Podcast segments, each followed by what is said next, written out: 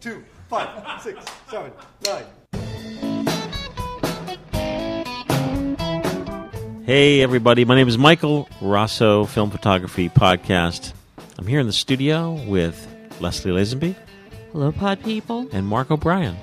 Hey, everyone. And for folks who don't know, because we, you know, we tend to have the big gang here or the drive time gang, but very rarely is it just a cozy Leslie Lazenby and, and Mark O'Brien. Uh, Leslie is from Findlay, Ohio. Lovely downtown Findlay, Ohio. Now, were, Leslie, were you always in Findlay, Ohio? No, I, I was, uh, well, I was born in that county, but raised in the next county over. Rural, as John Fedele would say. Yes. And um, uh, moved once or twice in there and actually moved into the city then years ago when I got married. When you say the city, you Findlay. mean okay? oh, compared, compared to rural, I mean, Findlay rural, yeah, city. where three sides of you, there's a road and three Okay. sides are corn. Well, which high school did you go to? AHS, Arlington High School, home of the Fighting Red Devils. How far is that from Findlay? It's uh, 10 minutes. Okay. 10 to 15. No, no more than 15. And I know this is very impromptu, and we didn't like rehearse any of this, but you know, we you didn't. This is not on our agenda. But what was your first photographic job? My first photographic job. Yeah, like professional, like you considered professional, having to do with film. I don't remember. Okay. I was probably sent out on assignment when I worked at B&J Photo. Okay. Now, I did have assignments because in high school, I was the infamous yearbook photographer. Okay. So I did have things that I had to cover and had to perform and get the job done. I just didn't get paid for them. Yep. So, Thank you. Paying job, I don't know, maybe ah I think it was the photographer B and J photo was Bob and Justine. Okay. And Bob was old because we nicknamed him Foz, which was short for Fossil. Fossil. Yeah. Foz. And uh, it was the, one of the Foz's class reunions. Mm-hmm. And the Foz didn't want to jump around getting the picture, so he hauled the kid along, as he called me, the kid. And he hollered, uh, took me along and then gave me some dineros. He set everything up, I'm sure. And I shot the button and he did the rest. So Wow. it was probably that incident, I would Okay. say. Yeah. And Mark O'Brien, where did you uh, grow up? Uh, up in the Adirondacks, northern New York. Is that right? Yeah. What high school did you go to? Parishville Hopkinton Central School. My senior class had 46 people in it No kidding. in 1975. yeah. Wow. Okay, I'm not telling you when I graduated, I didn't have that many at good old AHS. Uh, did did Very you small. were you part of like the AV or the camera club? No, I never thought of myself as one of the. We actually we did have AV guys back then because we had those big reel to reel uh, videotape. Those Yes. big was it Umatics? Umatics. Yeah, and they had, and we thought at the time we were at the, the vanguard of audio audio visual stuff because they'd had the TVs on the carts and they'd you know do this stuff. I was never the the AV guy. I think my I had a class in photography as part of our the guy who was our science teacher uh, had a little after school. I don't know if it was after school or not, but we had a little photography uh, class, and that's when I developed my first roll of film for my Instamatic In in, in school. in high school. Yeah, it was like 1973, maybe. Uh, 126 Instamatic? Yep. So you probably had like a roll of Verichrome pan. yeah, Verichrome pan. Yeah, I still have those 126. negatives. Oh, no kidding. Yeah, I have all that stuff. You, ever, you ever post any of that stuff? Uh, I have in the past. I posted a few things from way back then. My first SLR was a gift that later that I seventy three December seventy three was a Exa two A, Right. which I had a love hate relationship with. Waist level viewfinders on thirty five millimeter. Yeah. are- They're great for some things, but not for vertical shots. Yeah. I don't think we've ever discussed our high school days. Well, Fedele and I have, but rarely I talk to you guys about high school days and you know how did you get into photography and Well, actually, at Arlington, you could not be on yearbook staff unless you were a junior or a senior. But I wanted to take pictures, and I got in as a sophomore. oh, very cool. Yeah. Yeah. And I used what was supplied to us to use from the yearbook company, a Pentax K1000 type of camera. It wasn't the K1000, it was a little bit older than that. And that's what we were given to shoot with. We got a 50 and a 135. And away we, I probably had a flash too. I know I did. And away you go. And Like, here you that go. was it. Came in the bag. Here's some Tri-X. Here you go. It was at the point that I got it had been used a couple years already. Okay. uh, and it was in a file drawer in the art department. But uh, yep, Tri-X. Probably a Spotmatic they gave you. It was a Spotmatic, Yeah. but I believe it was like the SP 500. Now that you say that, oh yeah. Mm-hmm. Yep. Folks at home, uh, did you grow up in the 1980s or the 1970s or the 2000s? Sure, It's fine. Okay. Do you have any like images you shot in high school that, you know, you want to share? You could shoot us an email, podcast at filmphotographyproject.com. Tell us how you got it in, you know, in introduced to the world of film photography. I think uh, I don't know if it was your first camera. Was it a 126? Oh, my very first camera, yeah, was a Keystone. You had a Keystone, and I got it GAF. Yeah. I had a Kodak. because I wanted a camera and I asked for it for Christmas and I was 10ish, 11ish. And I'm pretty sure, you know, mom and dad's just thinking, oh, don't get her anything good. Get her, Yeah. the, get her that cheap GAF. And the um, flash that I was able to use on it because it was battery operated, I think lasted about one roll. I never was able to use flash again. But it also, at that point, I kind of learned if there was some light inside, a decent amount, I would take the picture anyway. So I think from round one, I was always pushing my camera a little bit beyond the norm. You know, you know, back in the day, pre-internet days, when there were camera, local camera stores, I kind of forget how all the the uh, family cameras that came into my household growing up. I mean, my dad would go down to the local camera store in Jersey City, and I think the people behind the counter had a lot of influence as to what they were pushing Oh, yeah. to consumers. Absolutely, Like he walked into a store, wanted an Instamatic, and someone pushed the Keystone on him. Uh-huh. Now Keystone, there's a there's a manufacturer in Paramus, New Jersey. Maybe that's why there's you know so heavy in this area. But you know, as a consumer, I don't think my dad you know gave it much thought. It's like the salesman shows him a box, shows him da, da, this is what you want. You know, who knows? Maybe it's their spiff. You know, the salesperson has Right. you know Uh-huh. spiff is um, when a salesperson is given They get- an incentive. They give a little reward. It could be a little financial reward, um, points to go into a trip, or Yep. all kinds of things. Yeah. And then my dad comes home with a Keystone, and that then that passes down to me, and then all of a sudden that's my first camera, and you know to this day that holds like a de- near and dear place in my heart. And unbeknownst to all of us, it's just you know that's what was being pushed at the time. Oh, Right. It's sort of like what you know. Yeah. I know where mine came from. Where? The J.C. Penney catalog. oh no, kidding. Dad had no time for that kind of stuff. I don't know what he even shot with. He didn't shoot any family stuff. It wasn't my dad's thing. Yeah. Mom did, and a lot of her stuff was a uh, point and shoot Brownie Hawkeye type of camera, which by tradition always trimmed our heads off. And I'm guessing J.C. Penney was kind of aping what Sears started, which was that big, We thick had- we had- catalog. yes, but we had uh, J.C. Penney that was closer, and my mother worked at J.C. Penney downtown Findlay, so she she was um, dedicated to them rather than Sears. Imagine working Yep. for the Sears catalog in in the catalog department because when I was a kid and I thumb through the catalog, Yeah, I I go right to the toys, Mm-hmm. and for GI Joe, they had Oh, a, yeah. a picture like like a scene. Like so, if it was yeah, the yeah, GI yeah. Joe Yeah. Safari kit, Right. You get the the buggy, you get the Mummy's Tomb, you get the pith helmet for your GI Joe. So in the catalog was this scene with the GI Joes in the vehicle. Somebody at the catalog department had to stage that Oh right. And put these t- like do like put a scene together.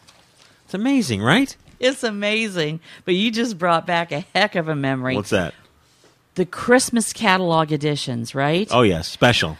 you had siblings siblings i don't know if this happened with mark we're too close together in the mail comes the j.c. Penney christmas catalog we fought over it Oh, so Oh. mom just shut up it's only kid. one, right? only one catalog and three kids three at that same age range names go into a little hat and she pulls us get out in town. order okay you get it for 15 minutes and she sets the little eh thing on Egg the timer. stove yeah the one that just screams out 15 minutes 15 minutes you're going through it and then you got to give it up and for a couple days in the time allotted homework's done 15 minutes, we're all there waiting. And then, of course, we had things memorized and we could leisurely go through it later. But every year that Christmas catalog came, it was the same thing. We get 15 minutes on the clock, go. But I'm going to tell you, if you're kind of desperate for a Christmas gift for someone today, find the era where they were that 8, 10, 12 year old Christmas catalog. Get that for them as a Christmas present. You can get those catalogs on eBay for a reasonable I'm price. just going there. And I got to tell you, you go back through it and you said, it is such a flashback and so much fun to look at a Christmas catalog from your era, even if it wasn't your brand, even if it was an Alden's or somebody else. They all had the same toys, that kind of thing. And I always coveted. Once I got through the toys, I went to the princess phones. Oh. and I thought it was the most bizarre thing in the world that people actually ordered matching Christmas pajamas. That would be in the front. There's moms, there's dads, there's a couple little kids. Weird. Oh, princess, a phone in your room. Mom can no, you there's one line, it's a party line, it's on the wall. Stand under there and talk. I couldn't imagine that people actually that kids Have their teenage own phone. girls had their own phone, which wasn't common. The whole second line in the house type of thing. but Princess, what did you find? Oh. Here they are. Oh, and the Oh, yeah. catalogs Oh, yeah. typically don't bring a ton of money. I mean, it's when I would, did it for cousins one year, they were all under twenty dollars each. But it is just a hoot to do. And then now I really appreciate when I see that. I go to the photo department. Oh, right. I didn't give a hill of beans too much about it then, but then go to the photo department in those catalogs and 1966. That'd be Oh. it for me for being 10. G- Uh-huh. GI Joe's uh, astronaut spacewalk outfit. Oh, I always wanted that. Me too, and I never got it. GI Joe Frogman outfit comes with a shark, a little vehicle. GI Joe Polar Explorer outfit, ski patrol outfit. What year's that? I think my, my I think my brother had like a, 1969. a desert Okay. or or a, uh, uh, like Sahara Desert type theme something he had for his. I got my GI Joe when I was 10. That would have been 1966. Okay. And they, I think that was the year they came and then out. whenever you pulled their boots off to change their outfits, uh Uh-huh. they didn't call them outfits for their guy- Uniform. their uniform. Their feet always came off. Oh, I, Do you remember that? happen you had to get in their pliers and pull their feet out. well, that is a flashback. Oh, we so all had a little flashback. Foot Locker? Yes, Yes. He, he had the, my brother had the Foot Locker Or a coffin, however you want to look at it. So Ah. this book, this is the Sears, this one, Sears 1969 Christmas catalog Yes. is one hundred dollars. Wow. I guess I should have bought more. Yeah, crazy, right? Yeah. Wow. I guess. I mean, there's everything in here. We're just looking Yes. at toys, but and I'm, I'm sure there's a camera department. Oh, yeah. Yes. And Mon- Especially Montgomery on those Ward's was the Christmas. one that was closest to us. And of course, they had Tower. or No, Sear, Tower was Sears. What was Monkey Ward's Uh, brand? We didn't have one. I can't tell you. I, I forget now. now. Off the top of my head. But now, if you look at these, it's a snapshot. It's a cultural snapshot. Yeah, it is. And what I'm most amazed at, I mean, I so wanted that GI Joe astronaut kit. Yeah. Yes. It's six dollars and ninety nine cents. Oh. Back then. And think about that now. So that's probably about 50, bu- 50 bucks now with inflation. I'm going to look it up. Well, not the original.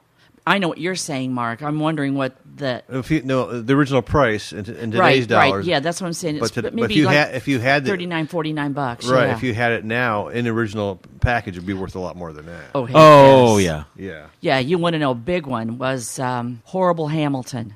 What's that? Do either one of you remember Horrible Hamilton? No. It was that monstrous looking huge plastic bug. His eyes would light up and his legs and he'd make a growling and my brother had to have a horrible Hamilton. And he got one and it lasted probably as long as the flash did on my GAF camera. About a week. It still looked good, but the whole electronics of it went to heck in a handbasket. Mm-hmm. So and and I wanted to get him a, a working horrible Hamilton, but was beyond my means what I was willing to spend for my. what does a working horrible Hamilton go for today? Uh, it's the I the last time I looked, it was coming in around three hundred. okay, So because so few of them continued to work, I think. yeah.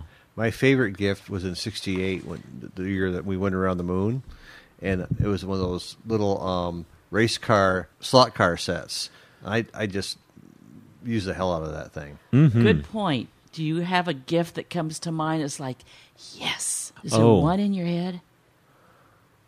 Oh yeah, yeah. It would definitely be which I got, which, which was that uh, GI Joe uh, Safari kit. The the came with came with the mummy came with a t- uh, an Egyptian casket with a mummy inside. the vehicle, Oh God! the Explorer cap for the GI Joe. Oh, must have. Yes, that was Yeah, a you guys big are gonna, deal. You guys are going to chuckle at what mine was. What's that? A microscope. oh, cool. Oh. yeah. I got a yeah. microscope. Loved it. Loved it. There were also uh, in electronics. so. There's also these kits. Radio Shack sold them, and it was a box, and you would wire it. Oh, yeah. and it would do all make different sound effects. Or do you remember Uh-huh. that? Yeah, yeah. And they they had so many more hands-on things today. It, was, oh, it was too dangerous, right? Right. Oh yeah. I mean, my, one of my other favorite gifts was a chemistry set. Oh, yes. Oh, I love that thing. I They, had so much they fun didn't with trust me with that. I just got I the didn't blow anything. microscope. the chemistry set was a big deal too. Yes. What did kids do with those? It. You- They had little Oh, experiment- slides? experiments. No, the chemistry. You had little experiments. They could say they s- do this, you know, and Do this that, happens or, and all that. or mix this with water, let it go, and you'll grow a crystal. Yeah, stuff Things like that. like that. Um, But they litmus paper. There was always so you Yes. could go around and test what was acid or alkaline. They never had things in there you Oh. could blow anything up with. No, Yeah. see, I still want that came later. See, those kids, those kids were smart enough That- to run that kooky camera right from a few right. episodes and back. not, and not drink the Kool Aid. and not drink well, the Kool Aid. I could tell you what I wanted that I never got. Yes. You know, as a kid, you just think of these things as like getting. I want to get this. Right. I want to get that. But so, but even when I got my paper routes, I never bought these things. There were two two things. One, the out of the back of famous monsters of Filmland magazine, the uh, eight millimeter condensed versions of horror movies, oh, Sure. like Frankenstein, Oh, Dracula. They were expensive back then. Did you have a projector that you could have played? My on dad at had a projector. Okay. and of course, uh, realistic Don Post, like a werewolf mask. oh, And in 1973, they were thirty-five dollars. oh, that's a lot of money. It's a lot of money. It was just Wh- what year? seventy-three. See, there was a Findlay Mask Company. No way. They may have still been. Th- their catalog of what they made was amazing. I wonder if they made that. I know Don Don Post Studios in California made them. Actually, crank them out. They actually. Oh, it's and made- quite possible that Don Post had to get someone to make to crank out. Yes. But when you, as a kid, you see the picture of Oh, yeah. Oh. Don Post. You know what is. Yes. You know, you, you think it's coming from. Of course. You don't think Right. that it's you you know He Mm-hmm. signed every one. Exactly. so, but I never got that realistic looking werewolf mask. But anyhow, regardless of who's here, I'm still guilty of like, hey, you guys are going to talk about a camera? I got to go. That's right. When we come back, we're going to talk about some cameras. yeah. Okay. Hi. Hi. Hello, everyone. We're going to talk really quick about Yodica film.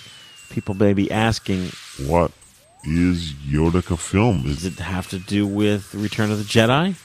I don't know. Certainly you will.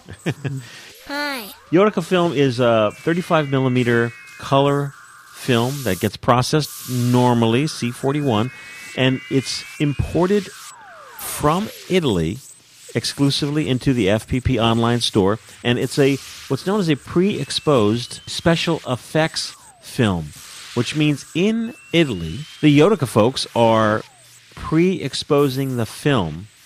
Don't ask me how. I don't know how. How they do it, Mike? I don't know, but it's super special. Leslie, what are some of the the, the flavors, Flavors. of Yodica film that is available? I love it. I love calling them flavors.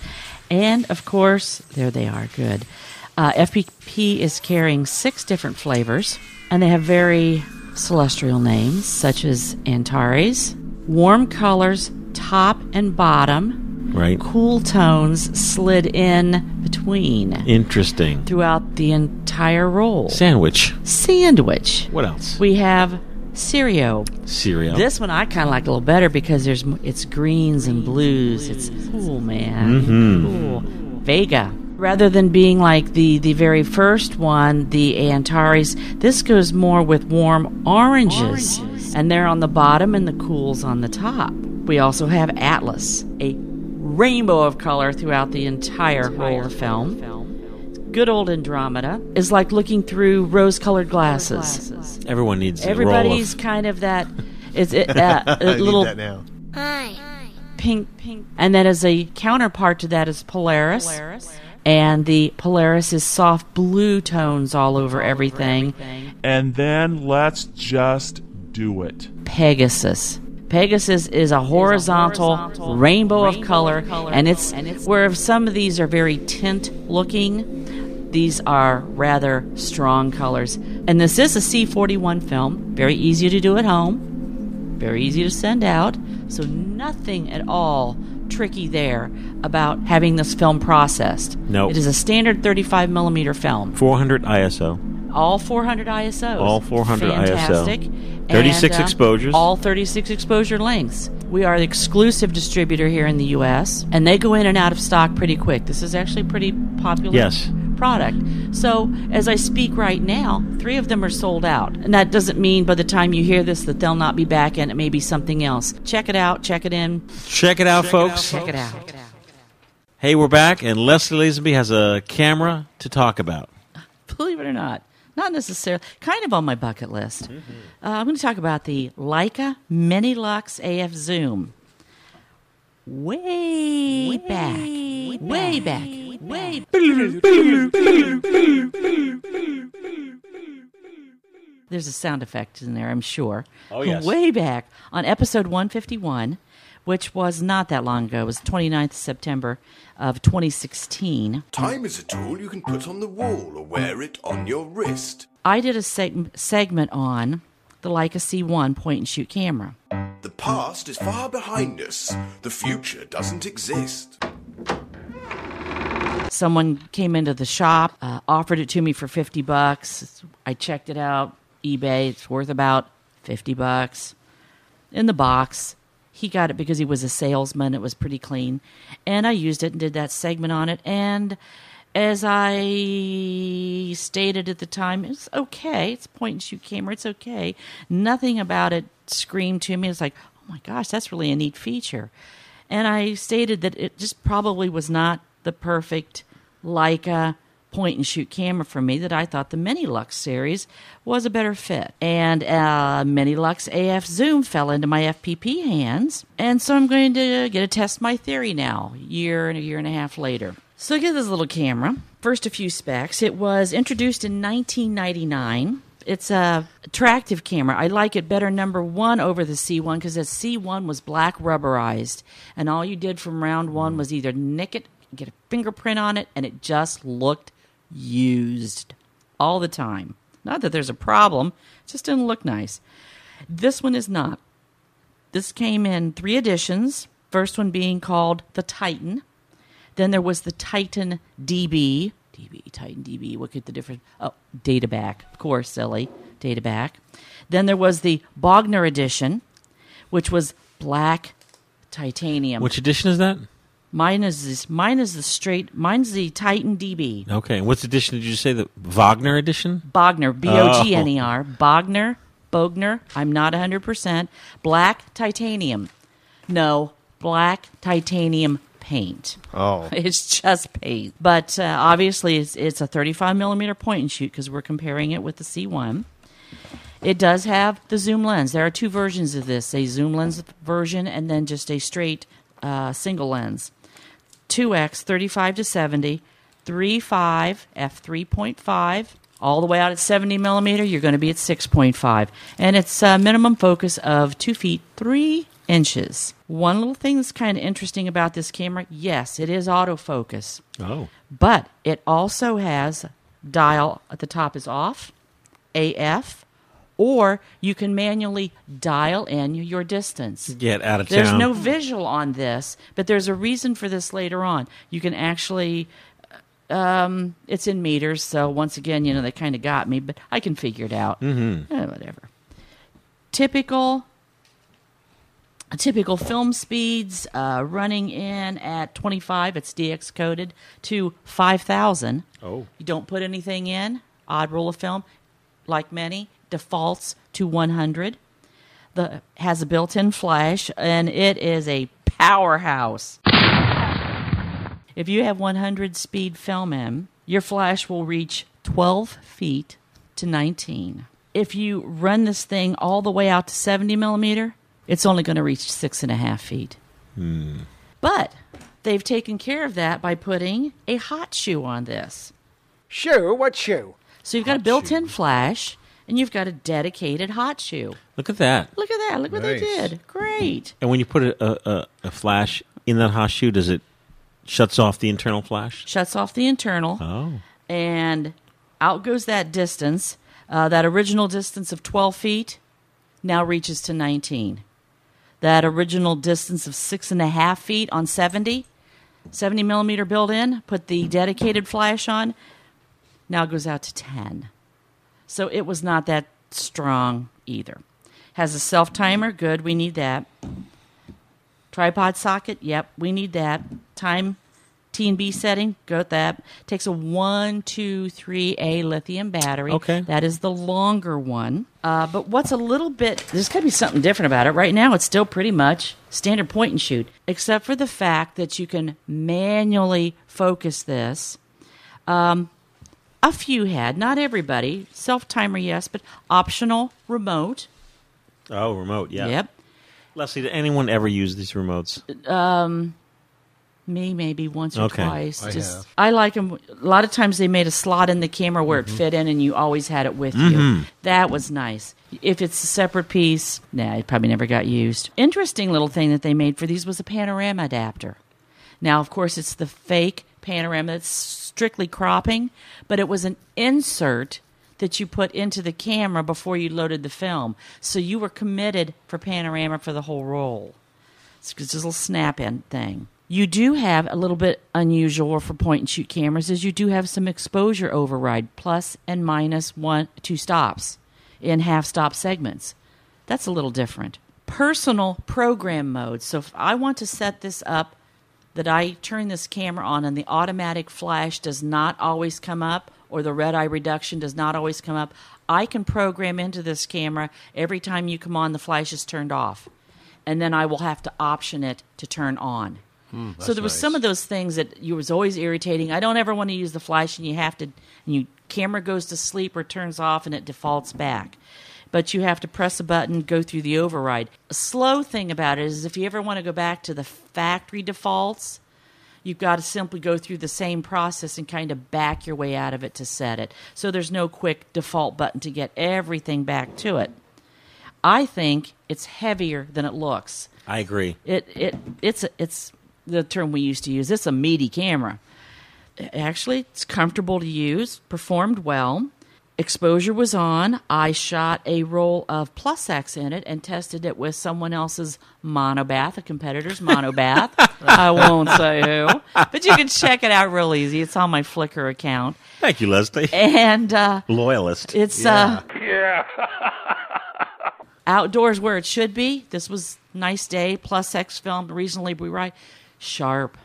Gotta tell you, the lens I think nice. The inside stuff typical.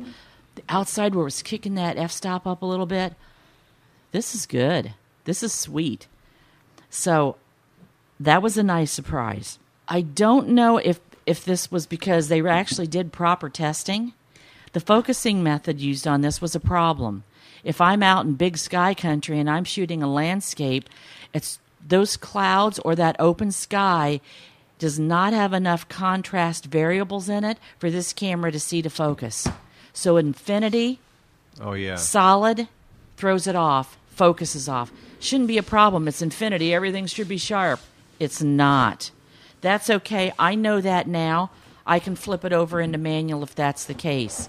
If i wanted to put this into the b setting and use it to photograph fireworks because if you put a camera like this on a tripod in the b setting you can photograph fireworks Oh, yeah. hold it open, cover the lens when they're not burning, uncover it, keep going back and forth. You get a whole bunch of fireworks on your film. But you have to be able to manual focus. Otherwise, it's looking for focus. With this camera, you can do that.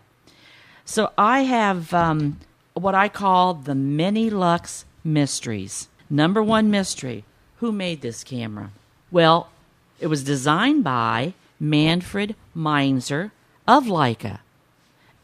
Leica aficionados go, yeah, Meinzer. Yeah, Meinzer. Of course, he did it. We all know. We all know who designed her stuff. And the lens and the case were theirs, but this thing was not put together or built by them, and they're not hundred percent sure if it was Panasonic or Minolta. People kind of fight about this. There's relationships with Leica with both of these companies, and no one, no one's actually coming out and saying, "I worked in the plant, slipped me 50 I'll tell you. It's so. Like I said, that's one of my one of my Minilux mysteries. Now, probably the biggest Minilux mystery I have today about this camera is repeatedly, and I mean repeatedly, this camera, zoom version, on the bay, will sell for over $500. It Ouch. averages right in there at five. It's unusual. Unless it's beat up and got some dings in it, you pick it up for three and a half.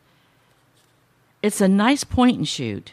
But if I'm going to drop 500 on a camera, Right. it's probably not going to be this. Right. So I kind of call it like I kind of call it the uh, like a mini bucks instead of the mini lux. I, I'm still kind of holding out because these things have such a fantastic reputation. Is it because sometimes it is? It's I've got a Leica in my pocket. Yes, it's a good camera. It has a great lens. kind of going to pay for that a little bit. So I'm I'm holding out for my final test. I want to do the Minilux non zoom. I was correct in the fact that I do like the Minilux better than the C1 uh, but uh, I, I will not keep this camera necessarily in my shooting lineup or family. But I got to do my test, and that's that's my Minilux Leica story for the day. Thank you very much, Leslie. Thank any you. any questions? Yes, Mark Dalzell, Yeah. John Fedele. you're quiet today. Oh, they're quiet. Mark O'Brien.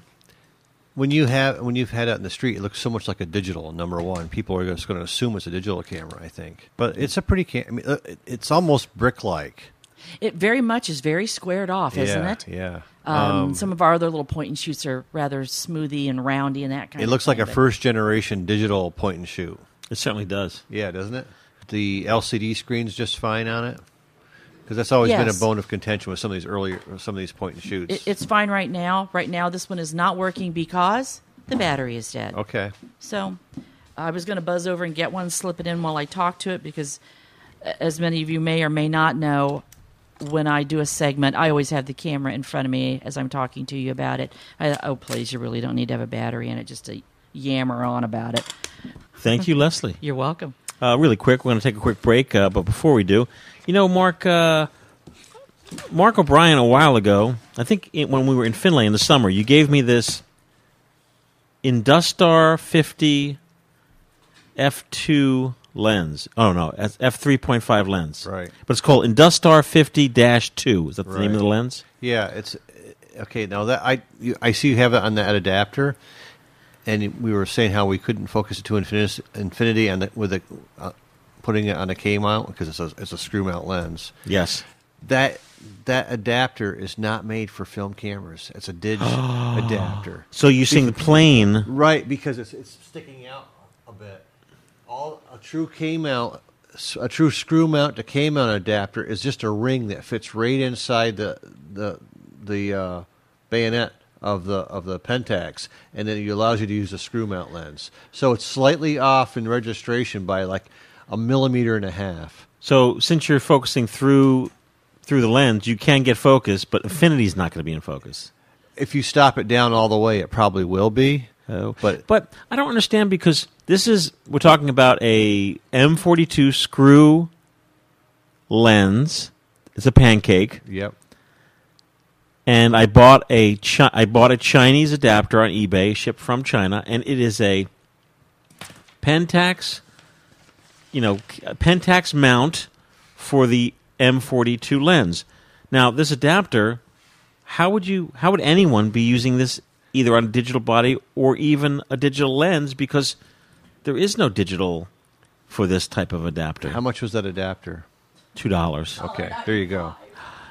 Oh. So if you now the other thing is if you're using that with a mirrorless camera, But how? No mirrorless cameras have a Pentax adapter. oh, they have multiple. Well, yeah, they have multiple adapters for Pentax for mirrorless cameras. So maybe you've got a, you might have a a, a mirrorless adapter for a K mount, and you want to use a screw mount lens with it. So that's that's what you would end up doing. But if you have a anything I, I've seen with um, K mount adapters, a, a good one is always the one that well the ones that Pentax sold. Obviously, they just fit right inside there, inside the ring of the of the mount, and it allows you to use the screw, the screw mount. Now, if you're using that on a bellows, it would be just fine. If you're doing macro work, it wouldn't matter, Okay. and that might be one reason someone would have that. So it does allow you to fit it, but it's just probably a millimeter and a half off in registration from the from the film plane. So it won't give you true infinity focus unless, unless you're stopped way down. I bought it for fun. Well, And you know get what? Some, you'll get some this adapter, uh, which by the way, this adapter probably costs five cents. it costs you more than the lens did. I think the adapter was like seven. I think the whole package cost me ten bucks. Okay. Which I I just really wanted to put this pancake lens on a small, tiny Yeah. Pentax. The ME body. is a perfect one. Yeah, just that. having fun. When we come back, Mark O'Brien is going to be talking about what? I'm going to talk about a book, book Okay, review. we're going to be right back. Because I'm a professional photographer, people often ask me how to get their money's worth in a pocket camera. I recommend the Minolta Pocket Autopak 450E. It has an all-glass lens, not plastic.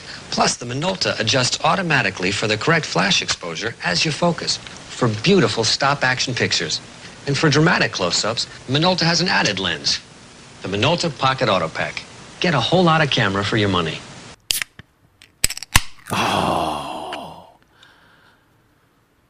I swear, folks at home, that when I'm not recording FPP, Mm. I'm not as much as I'm not a sugar fiend, a caffeine, a caffeine commando. Yeah. no, during the week I'm pretty mellow. You know, I really go easy. You know, I'm throwing, throwing bananas in a blender at home. This is, I know, and the within what about 24 hours, an entire unit of Deese's pretzels has disappeared. Oh, yeah.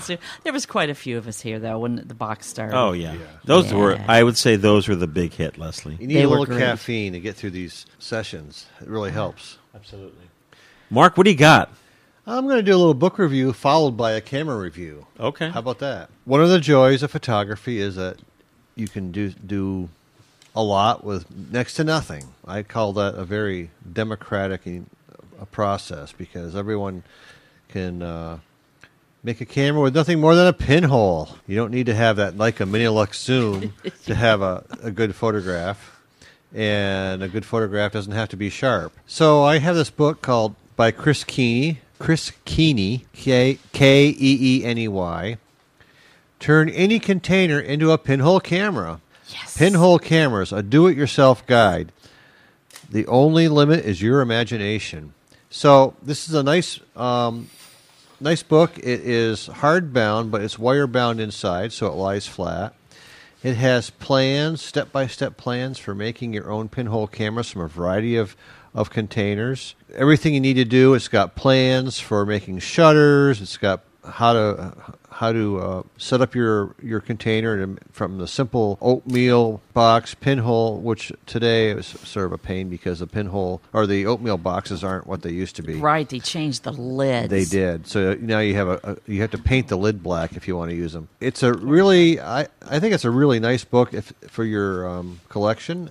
It's got things from making uh, 35 millimeter cameras from from out, um mint mint cams like Altoids and things like that. The Minty cam it allows it shows how you can set it up to um, put a whole roll of 35 millimeter uh, in the attach it to the can and make it work. Uh, making pinhole cameras from all kinds of things. How to take other containers, other cameras, turn them into pinhole cameras. And he's got a gallery of images from the in the back, which are really nice. So talks about darkroom procedures because, frankly, if you're doing uh, pinhole work, you might be even more inclined to to have a darkroom or do it yourself development things like that. Uh, he's got all kinds of tips on making tripod mounts for your pinhole camera, what kind of tools you need, what kind of hardware you need, the pinhole toolbox. It's a beautiful book. Uh, It's a great resource. And if you're interested in doing pinholes, I highly, highly suggest it. It is published by Princeton Architectural Press. It came out. Oh, what what year did this come out? It's not very old. Let's see. It was published in 2011, so it's probably still in print. Certainly, it should be available um, online at your favorite uh, online store, and I I highly recommend it. It's a really good do-it-yourself guide, and uh, it's Chris Keeney Pinhole Cameras, a do-it-yourself guide. I would love to look at that. Where did you get that book, Mark? He stole it. I think I got it at a uh, Barnes and Noble or something like that back a, a while back. I stole it. I'm sorry, the Dead Milkman song. Where'd you get that car? Another man, I stole it. What'd you pay for it? And is Pinhole popular right now? Oh yeah. I- There's, I think, because of the internet, I think it's more popular than ever. It used to be one of these things where they said, "Oh yeah, pinhole, you use it to introduce students to photography in a really cheap way," and but the the problem with that approach was, "Oh, it's just a stepping stone to learn how to how a camera works."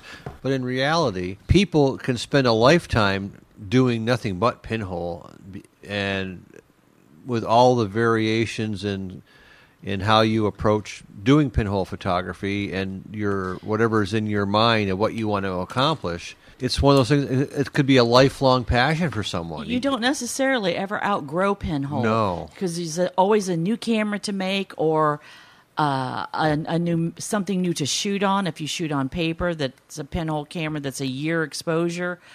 right. you don't Those solar, outgrow- you know, solargrams are Yes, amazing. I- I- exactly. I, love those things, and I've never Um, done one. Like I say, you just never outgrow it. That's that's a that's a fine book.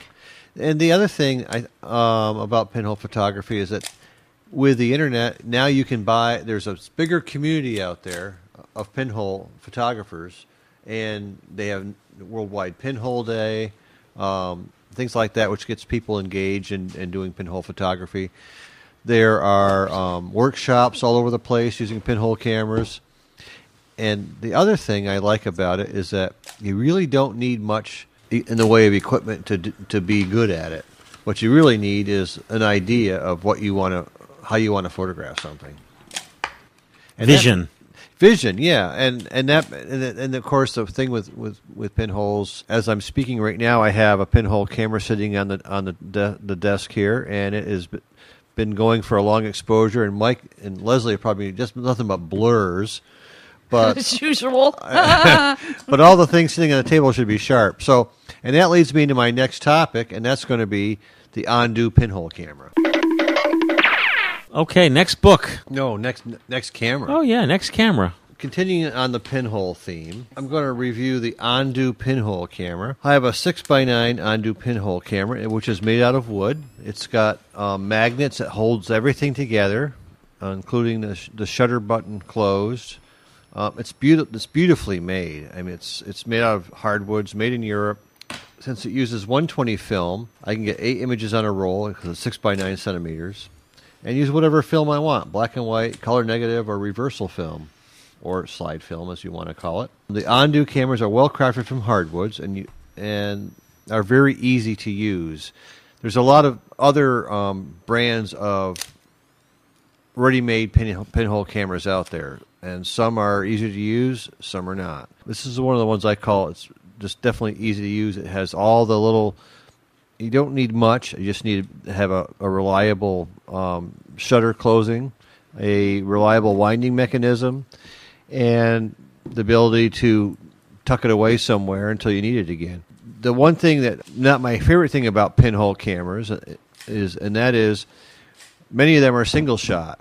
You got one sheet of film or one sheet of paper, and you only get one shot, and then you've got to take it back and develop it. But if you've got a roll of film in there, it makes it a lot more enjoyable to do out and experiment and do and do more and be more adventuresome with your with your pinhole shooting. And so generally, those commercially available pinhole cameras use 35 millimeter or 120 film, and some have used 4x5. The problem with 35 millimeter, in my opinion, is that the film format doesn't take doesn't show pinhole photography to its best because it's so grainy at that at that level. You go to do an enlargement, and it just it's it's not going to look as sharp as it might if you shot it on a larger with more film real estate. Yes, Mike. What if you use something like TechPan or Now that might be different. Yeah, TechPan should give you something much sharper. or a super low ISO? and then you can have really, really long exposures, which in its own way may be advantageous, right? Right, okay. And, and so, but I so I and there's a lot of 35 millimeter pinhole